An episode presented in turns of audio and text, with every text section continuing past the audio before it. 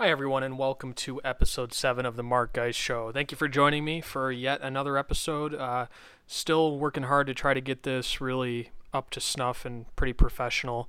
I think I've gotten pretty good on the technical side, and I'm trying to figure out a hosting solution where I can put everything. I'm this is really my first time going through the ins and outs of all this, so thanks for sticking with me, and I really appreciate it. It's been fun to have an outlet to, to get my viewpoints out there when I oftentimes I don't have people to be able to talk through these kind of things with, and it's just it's just nice to have this this free outlet for expression.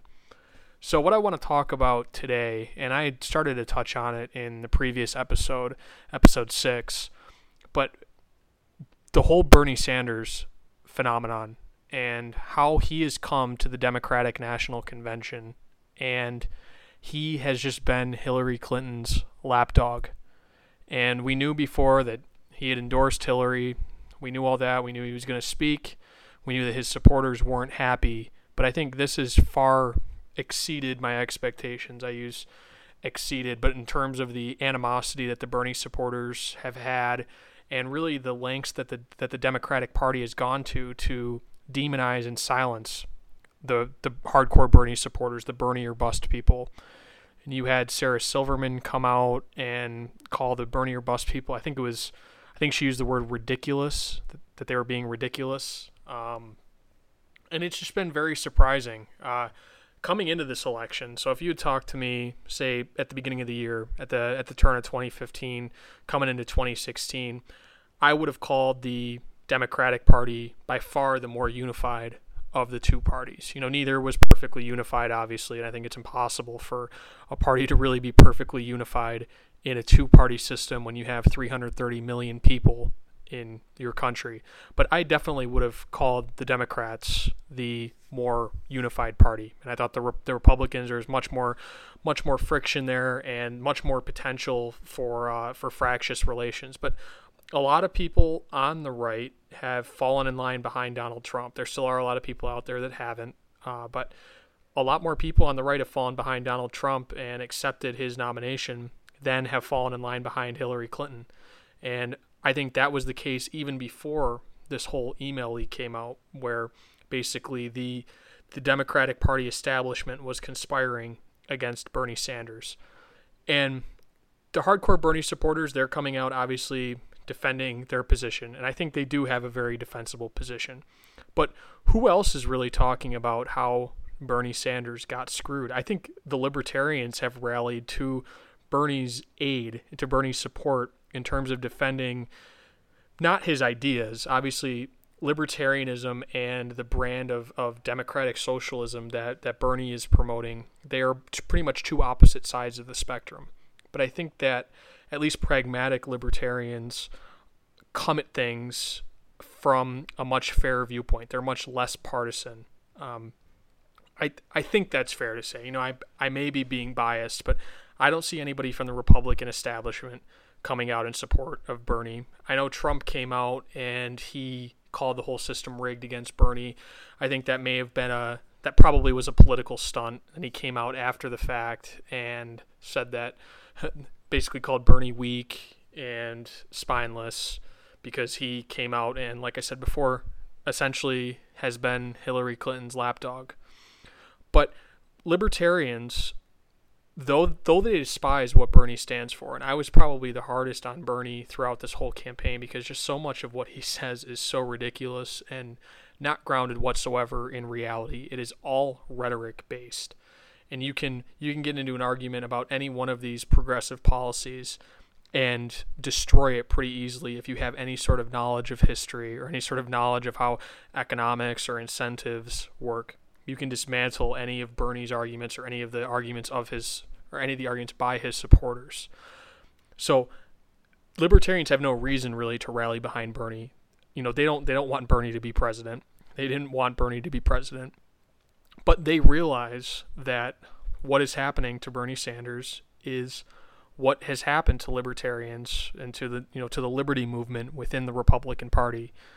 The Republican Party has been more receptive. That's really been where uh, where libertarianism has found more of a niche. Um, the Libertarian Party obviously is growing, and I much more advocate, hopefully, having a viable third-party option with libertarian, w- with the Libertarian Party and with libertarian ideals able to take hold there. But within the two-party system, uh, libertarians have definitely found a bigger home in the Republican Party, but they've been marginal- marginalized. And the same thing happened to Ron Paul in twenty twelve, where if I said this in the I said this in the previous podcast, but if the same emails had come out, if WikiLeaks had released the same set of emails from the the Republican National Committee, so in the same amount of time, I'm sure you probably would have seen reasons or ways to demonize Ron Paul or ways to blackball Ron Paul from, from media coverage. You would have seen the same thing. And Ron Paul really is that quintessential face of the liberty movement. And one of the reasons why I think, despite Gary Johnson doing well in the polls, I think really any Libertarian Party nominee would have done better in the polls this time around than than the nominee would have done in two thousand eight or two thousand twelve, unless that nominee had been had been Ron Paul. So I think Gary Johnson, it's nothing to do with Gary Johnson or with the liberty movement really picking up steam. I think it just much more has to do with how unlikable these two candidates are from the vast majority of people's perspective. That's why they're turning to just the other candidate, which at this point is is Gary Johnson.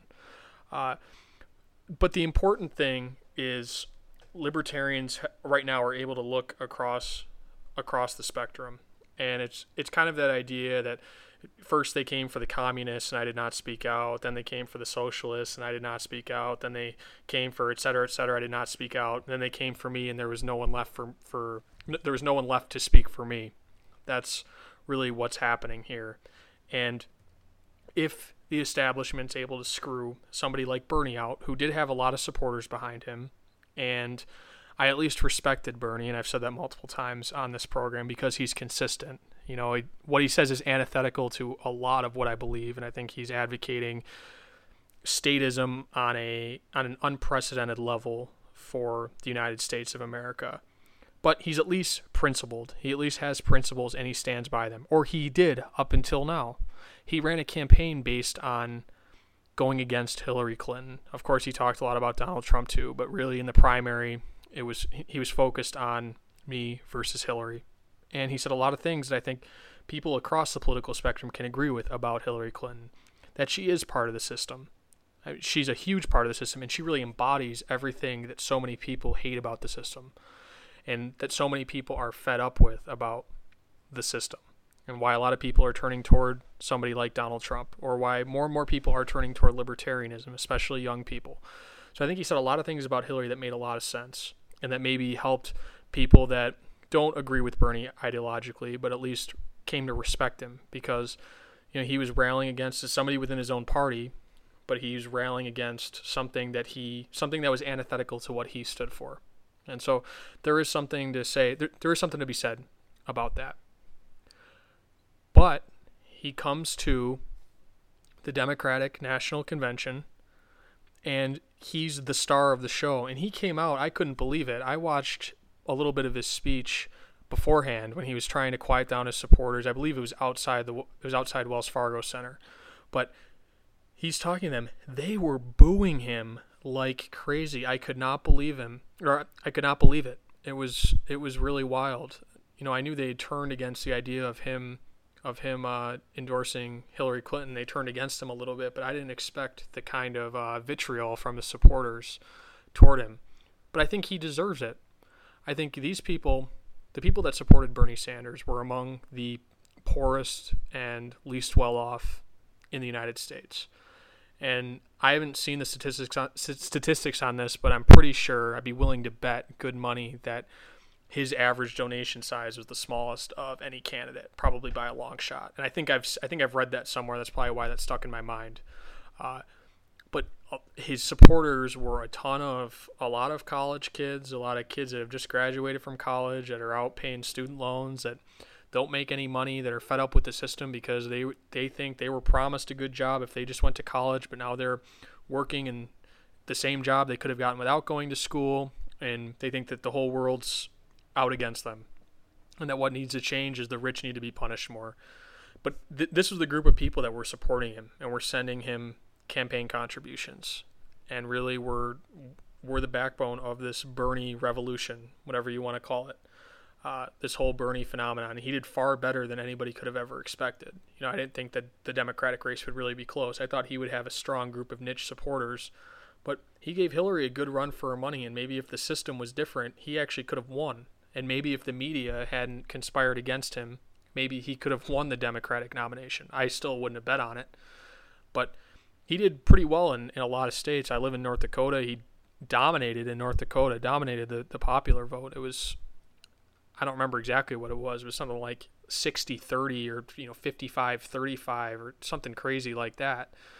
Um, with, I think, some people voting for wh- whoever else was in the race, Martin O'Malley or uh, whomever you could vote for in the Democrats, I think. Uh, so it wasn't a sixty-five thirty-five split or anything like that. But um, Bernie did much better than anybody could have possibly expected. And really the reason was because he had all these people behind him, all these young people behind him, and a lot of energy and a lot of people out volunteering and a lot of people sacrificing where maybe they could barely afford to sacrifice or they couldn't afford to sacrifice. And I think it was uh, Jason Stapleton that was talking about on, on his show. It might have been a week ago. I think it was right after Sanders came out and endorsed Clinton. And there was somebody that had taken her student loan money and donated it all to the Bernie Sanders campaign, or everything extra to the Bernie Sanders campaign, thinking that he was going to get into office and he was going to pass some sort of student loan forgiveness. Somehow from somehow from on high, Bernie Sanders is going to implement complete student loan forgiveness. And that was the gamble that she took. Now, obviously, I'm not advocating that you shouldn't be responsible for an action like that. But I think there were a lot of situations where people with nothing or, you know, very, very little to spare, spared whatever they could to the Bernie Sanders campaign. And so it makes it that much more difficult now that he's really turned against what he stood for to endorse Hillary Clinton and be a lapdog for the Democratic establishment. So I respect his supporters, honestly, for standing behind their ideals. And the Bernie supporters have been among the worst, I think, of of being these hardcore advocates for Black Lives Matter and for being violent in protests. And I don't I haven't read about it much violence in the protests outside the D N C, but I also haven't looked for it. So there very well may have been violence happening outside. I'm really not sure. But I respect them for standing up for what they believe and booing somebody who they supported so much two weeks prior. Shows they're standing up for their principles at the very least. And they're not going to do what they're told just because somebody's telling them to do it. And I think you're starting to see that pattern in American politics where people are finally waking up. They, they have the internet now. They have a way to get information that's not all being filtered by a particular source, being filtered by a particular Uh, a, a particular media company or by a particular newspaper. They're able to go out and get this information. They're able to formulate their own opinions, and they're able to stand behind them. And maybe they feel they feel less like they're alone when they can have these online communities where maybe people in their community, there's not a huge, uh, I'm just using Bernie as an example, the whole Bernie phenomenon. Maybe there aren't a ton of Bernie supporters in your immediate area or in your immediate circle. But you can go online and you can find this community. It makes it much easier to stand by your ideals when you have those kind of support systems. You don't just have to rely on people that you know around you, but you can go out and find people easier than ever that do support you. So I think it's becoming easier and easier to stand behind what you believe in. And it's it's refreshing to see in a time, in in this in this election cycle where so many people are willing to compromise what they what they said wholeheartedly was their opinion in their position just weeks prior, just months prior. And you saw it on the Republican side too, with people now rallying behind Trump that two months ago said that they would never, ever support Donald Trump, that they could could never bring themselves to support Donald Trump. So you're seeing it on on both sides where this is happening. Um, so I, I do want to have a shout out to the Bernie supporters who I've been very critical of, and I think they may, they're probably lower information than even the base Trump supporters. I don't know. It's, it's pretty close. I don't know which one is lower information, uh, which, which base is lower information, because I've had quite a few conversations with Bernie supporters that just numbs my mind. And I can't believe that people actually, uh, actually believe the things that that they believe. And, you know, you start to introduce a little bit of logic into an argument, and it immediately goes to an emotional place, and it's over. Of course, there are Trump supporters out there that the same thing happens, where they have completely emotional positions behind things, and they don't have facts to back it up. So I'm not saying this is ex- this is exclusively a Bernie phenomenon. It happens with the Hillary supporters. There are even some Gary Johnson supporters out there that are the same way. There are dogmatic libertarians, too, that uh, that are always going to have the same reflexive position on something without really anything to back it up or really able to logically state why they believe what they believe. So it happens everywhere, but I think the, the Bernie supporters were pretty bad, and that's why I harped on them the hardest, and I harped on Bernie particularly the hardest, because I think that Bernie's rhetoric, even more so than Donald Trump's rhetoric, and this might be controversial to say, but I think I think Bernie's rhetoric is even more divisive than Trump's rhetoric. And everybody proclaims Donald Trump as being the as being this this huge divider, where he's pitting he's pitting white males against everybody else, and you know, that's why he's doing so well with white males and poorly in, in other demographic categories. But with Bernie's rhetoric, he is directly targeting huge portions of the population and basically saying it's your fault for not contributing enough. The, the entire, the rich, you know, an entire segment of the population that has brought economic growth to the nation, that does create jobs. No matter how much they want to say, oh, the the rich don't create jobs. It's it's the people that buy products and services. That is the biggest fallacy that I've ever heard. Do you think that one billion people over in China don't want to buy products and services as much as you and I do? You don't think there's as much demand, in all things being equal, there wouldn't be as much demand for products over in China, or the people in India don't have the same demand, wouldn't want to buy what we're able to buy? Demand is not what causes economic prosperity, and that's one of the biggest fallacies coming from the left, and it's constantly coming from the left. If you if you watch any sort of uh, any sort of left-leaning show, you, you could hear it once a night. You hear it pretty pretty darn often, and it's just accepted without any sort of pushback by anybody. Like, oh yeah, yeah, that's true. It's it's the people that that create economic growth. It's it's it's the consumers. It's false. Very, very false.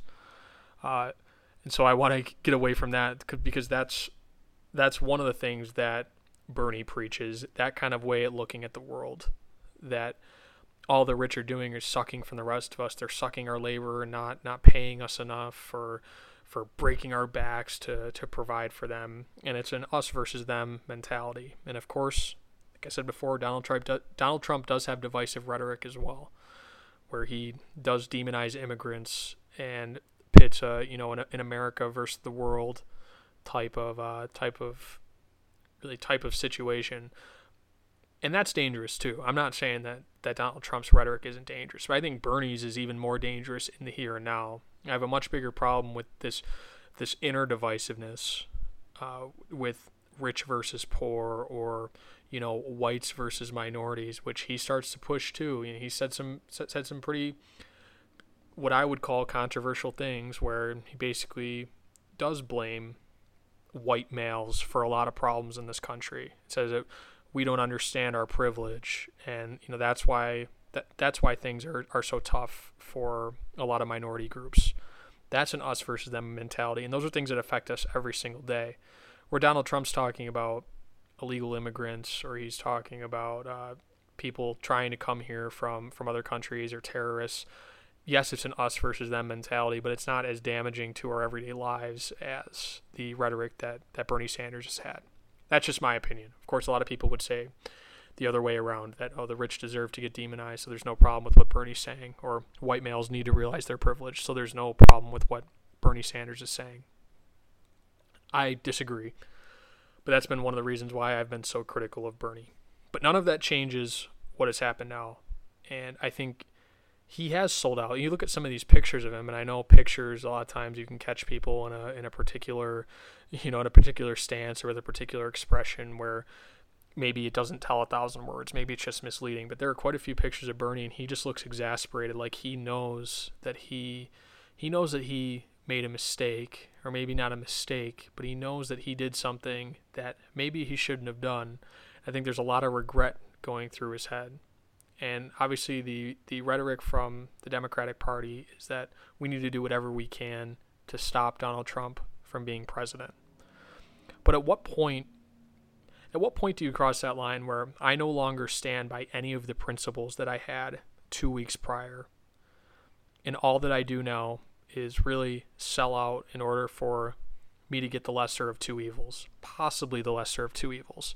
Though I'd probably say that Donald Trump is closer in a lot of ways ideologically to Bernie Sanders than Hillary Clinton is. And I know he's I know he's talked about the Democratic platform for this year. It's the most progressive platform they've ever had. He said that in his speech. And yes, Bernie has moved the discussion in the Democratic Party further left, further to a socialist agenda. And that's been one of the biggest impacts of his campaign. So it's not that his campaign has been all for nothing, because I think if if you are one of his supporters, you have impacted this race in a lot of ways. But for Bernie to be able to get up on that stage and be able to get out in public and endorse Hillary Clinton when you see that the system was rigged against him, I just can't believe that. I can't believe that he would put his pride aside and be willing to do that. Maybe some people would say that's something that you should respect him for, for being willing to put his pride aside. But when a whole system is rigged against you like that, how could you possibly want to go and try to strengthen that system? And that's what he's doing. He is strengthening that system. He's bringing more voters to Hillary. Of course, there are going to be a lot of people that never go to Hillary because they can't bring themselves to support her. They think she's a she's a crony capitalist and she is evil. And I would agree with both of those statements personally. So there are a lot of Bernie supporters that will never go there, but a lot of them will be swayed by what he's saying. And so Bernie is strengthening that exact system that shut him out and that really didn't allow him to have a fair shot to win the Democratic nomination. And for Hillary Clinton to have the audacity, she doesn't even care anymore. So Debbie Wa- Debbie Wasserman Schultz steps down. She resigns as uh, as the chair of the Democratic National Committee. Hillary immediately hires her. I think she hired her before she even officially stepped down from the post. Th- that press release was out so quickly. I-, I can't believe you wouldn't even try to hide that. It is just incredible to me that Hillary, she realizes she can get away with anything. There are different standards for her than there are for anybody else, than there are for the rest of us. And we were saying the same thing after the email scandal, that there were different standards, that if any of us had been in that position, if any of us in, in lesser jobs with companies, or if you work for the government, lower level jobs, you would have at the very least been fired, if not sent to jail or fined or, you know, whatever. You would have been punished harshly. That would not have gone down with a fight, even though you you would be dealing in all likelihood with far less serious secrets, with far less serious information that could have gotten stolen that you were putting on your private servers. But Hillary Clinton plays by different rules from everyone else, and she's she's not even trying to hide it anymore. She comes out and hires Debbie Wasserman Schultz right away after she steps down due to a scandal where she was conspiring for Hillary to be the nominee and to demonize Hillary's opponent. It's just, it is wild to me. So how Bernie can go out there when all this is happening and and support Hillary, I I lost whatever respect I had for him. And the respect I had was not due to having any sort of alignment ideologically with him, but it was that he at least was principled, and the number of principled people in American politics is extremely small and extremely rare. So even though you're completely opposed to me, I at least I at least uh, can respect you still, because you're standing for something and you're not going to be corrupted by the changing minds of the public, or by money, or by, you know, the Democratic Party machine or the Republican Party machine trying to corrupt whatever those principles were. But that's exactly what happened here. And it just, it really disappoints me, because not that I'm sad to see this socialist wing of the Democratic Party splitting up and losing the cachet that it had coming into this election, because I'm not. I don't want to see us move further to the left. I don't want to see us move in a socialist direction whatsoever. but at least it was a sign, I think, that people were willing to think for themselves a little bit. People weren't necessarily just buying into whatever these two major parties had to say for them. They were willing to go out and find their own candidate.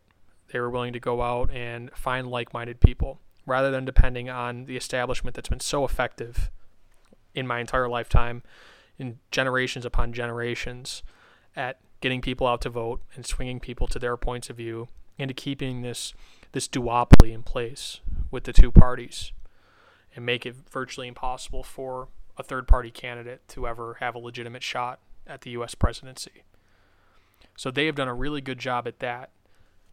But movements like the Ron Paul movement or the Bernie Sanders movement, they've both proven, or they proved up until Bernie Sanders went and sold out, that I think there was hope for people to organize and for maybe somebody outside of that establishment to succeed. Now, Trump you can throw in that category as well. And Trump is obviously still going strong, and I, I predict that he will win at this point. The fact that he and Hillary are in dead heat, and I think the, the big states of New York and California are heavily in favor of Hillary Clinton. So if you're looking at just national polls and looking at percentages, probably Trump would win the Electoral College based on these votes, because I think the landslides in those big states is skewing the popular vote toward Hillary. So even if they're in a dead heat in terms of the popular vote, Trump would probably still win the Electoral College. Of course, that's right now. There's still over three months until the election. Still a ton of time for a lot to come out. WikiLeaks still says it has more to come from the whole D N C scandal. Um, so more information is going to come out. Obviously, the race is not static. It's a very dynamic race, and more and more is going to come out. But I just needed to have a discussion about what Bernie did and why it surprised me so much, and why I don't blame his supporters for being mad. And for the Democratic National Committee, and for a lot of the speakers at this convention, to just demonize those people for standing behind what they fought for for months upon months, it was just unfair. And for all you Bernie supporters, if you were supporting it because he was an outsider and you thought he's going to change the system, you didn't necessarily agree with him ideologically, but you just kind of got behind this outsider trend, we welcome you in the Libertarian Party. And I think the fact that a lot of libertarians are speaking out in favor of the Bernie or bust people and saying, we don't blame you for being pissed. We would welcome you with open arms in the Libertarian Party. We welcome you to explore some of our principles, um, explore some of the principles of libertarianism, and hopefully you could see all that this has to offer and how this is a consistent principle-based philosophy, political philosophy. You don't necessarily have to come and join the Libertarian Party. Um, I've got a lot of problems with the Libertarian Party myself. Um, but in terms of the idea of libertarianism and coming to the liberty movement, I think you could find a home here. And I think if you take whatever principled stand Bernie took, as misleading as I think it is, or as, as uh, you know, as harmful as I think those principles are, they're at least our principles. So if you're looking for a principle-based uh, political philosophy, I welcome you to check out libertarianism. And I think that we do a pretty good job of treating these outsider movements with fairness and putting ourselves in those people's shoes. Because I don't see anybody else really speaking out in favor of Bernie. Even a lot of previous Bernie supporters now are demonizing the Bernie or bust people and saying, oh, you've got to grow up. You've got to, you've got to come and you've got to, you got to support Hillary Clinton. Do your part for the party. Well, why the hell would you do that when the party sure the party sure wasn't there for you? The party wasn't standing for your voice. Why do they have the audacity to think that you're going to fall in line just because they tell you to? So that's my spiel on this whole thing. Um, I appreciate having the outlet to to really vent a little bit and to give my opinion on this whole phenomenon. And Uh, if I'd been doing this throughout the whole cycle, I would have had a lot of critical talk about Bernie Sanders and just how off the rails he is. But still having some respect for what he did up until now, up until he decided to endorse Hillary Clinton, I needed to needed to talk about that a little bit. So thank you for listening. Hopefully I'll have another one out soon. We'll see what else happens at the uh, at the Democratic National Convention. One little side note, I, I was watching a little bit of the Chris Murphy speech, and they also had a woman on stage uh, whose son was killed in the Orlando massacre, and really just the anti-gun rhetoric is pretty surprising, and this seems like the gun day for the D N C, and I don't know how many people that's going to rally to your side and to make you want to support the Democratic Party when most people in the heartland of this country do not want increased gun regulation, and they understand that fe- that gun regulation on the federal level is unconstitutional. On the state level, you can do whatever you want, but to be clamor- clamoring for the federal government to come in and take action, and they're doing the same thing for policing. They want the federal government to come in and take action to fix policing. Yeah, because the federal government getting involved is always has always been such a great solution to fix problems. Look at what it's done for our for our education system, and look at what it's done for uh, drugs. Bringing the federal government in to to make certain drug crimes federal crimes. All this has been horrible. The, the whole federal war on drugs, just the whole thing has been deplorable and an utter failure. So for us to be clamoring, or for them to be clamoring, that what we need is the federal government to come in and fix the gun issue, I'm telling you, the federal government coming in is just going to muddle things up even further. But that seemed like the theme of today, being Wednesday, and it's just it's shocking to me the way people eat this up and think that that's going to fix things. Just increased gun legislation on the federal level is is going to fix whatever problems there are with massacres, which are really baited in, or really based in societal issues. But I don't want to get too far into that. I'm sure I will do something on guns at some point and my position on the whole thing. But just want to give a little side note about what I observed from today. So thank you for listening. Hopefully I'll have another one of these out later this week, depending on what happens. Uh, have a great, re- uh, great rest of your week, and hopefully it cools off.